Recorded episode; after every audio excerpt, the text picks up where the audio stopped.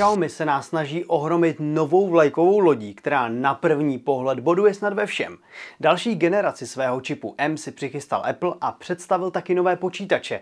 Nakonec si řekneme o spoplatnění Facebooku. Tak vítejte u M News. Jasně, ty Apple novinky si hnedka ukážeme, ale pojďme si ještě předtím připomenout Xiaomi, které představilo našlapaný telefon Xiaomi 14 Pro. Ten jakoby snad odpovídal na nedávné představení iPhoneu 15. Odolné tělo nabídne slitinu titanu, odolné sklo Longing Glass a maximální jas displeje až 3000 nitů. Display má Quad HD plus rozlišení a samozřejmě 120 Hz. Nechybí ani odolnost IP68 a design se tedy dle mého extrémně povedl. Rámečky displeje jsou navíc opravdu titěrné.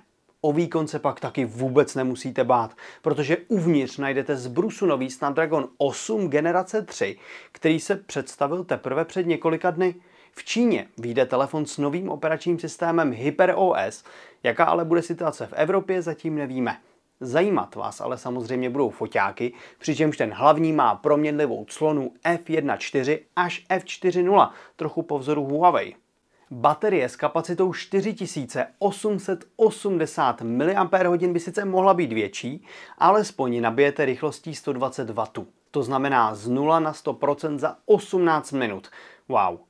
Kdy telefon přijde na náš trh zatím není známo, ale já už se tedy rozhodně těším. Jo, a představen byl taky model Xiaomi 14, který spoustu specifikací sdílí.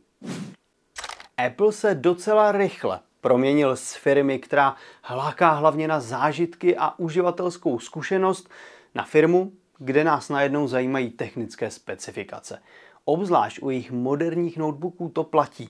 Chipset Apple M3 se tak stal hvězdou večera a pokud se nedávno uvedený Snapdragon X Elite chlubil, jak ten předchozí Apple chip překonává, oproti novým M3 se bude muset snažit mnohem víc. Ty jsou vyráběny 3 nanometrovým procesem a mají výkonnější jednotky CPU i GPU při snížení energetické náročnosti. Čip přichází v několika konfiguracích od M3 přes M3 Pro až po bestiální M3 Max, který nabídne 16 jader CPU a 40 jader GPU, až 128 GB RAM. Pro více specifikací pak určitě zaměřte k nám do článku. Nový čip by byl celkem k ničemu, kdyby k němu Apple rovnou neukázal i nějaké ty počítače. Začněme u MacBooku Pro. Ty přichází ve velikostech 14 a 16 palců. Zamávejte tak odcházející 13. No a zároveň se loučí i touch bar, který měl být revolucí, ale místo toho přišel čas na něj zapomenout. Modely jsou z hliníku a větší model nabídne novou barvu Space Black. Všechny pak mají Liquid Retina XDR display a jsou o 20% jasnější. Hlavní novinkou jsou už probírané chipsety M3 a tedy vyšší výkon. Úplně nejlevnější konfigurace, tedy 14 palců, M3, 8 GB RAM a 1,5 TB SSD vás vyjde na 50 000 korun.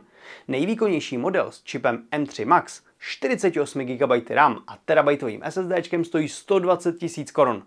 Ani tam to ale nekončí. Díky příplatkům za větší paměti a úložiště se vyšpláte klidně na 216 000 korun. Auweis. No a aktualizace doznal i barevný počítač iMac. Upgrade z M1 na M3 byl už po právu zasloužený, jinak novinky neočekávejte. Základní model vás nyní přijde na 40 000 korun.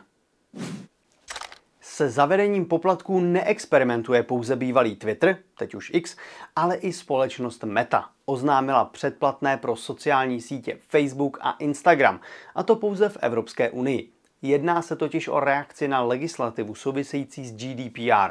Za měsíční poplatek 10 eur, tedy zhruba 245 korun, případně 13 eur, tedy nějakých 320 korun v případě nákupu skrze Android či iOS, získáte přístup k sítím bez reklam.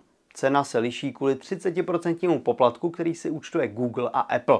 Až do února 2024 nebudete limitováni počtem účtů, následně si připlatíte 6, respektive 8 eur za každý dodatečný účet. Zachována však bude i verze zdarma, kde ale nadále narazíte na reklamy, jak jinak. Jsem opravdu zvědavý, kolik lidí si ve výsledku předplatné zaplatí. Obávám se, že jde především o nějakou snahu naplnit legislativu, ale reálné využití bude ve výsledku nulové. Možná by bylo lepší, kdyby se Meta snažila naplnit požadavky Evropské unie nějak jinak, než takovouhle obezličkou. Pro více informací každopádně sledujte mobilenet.cz.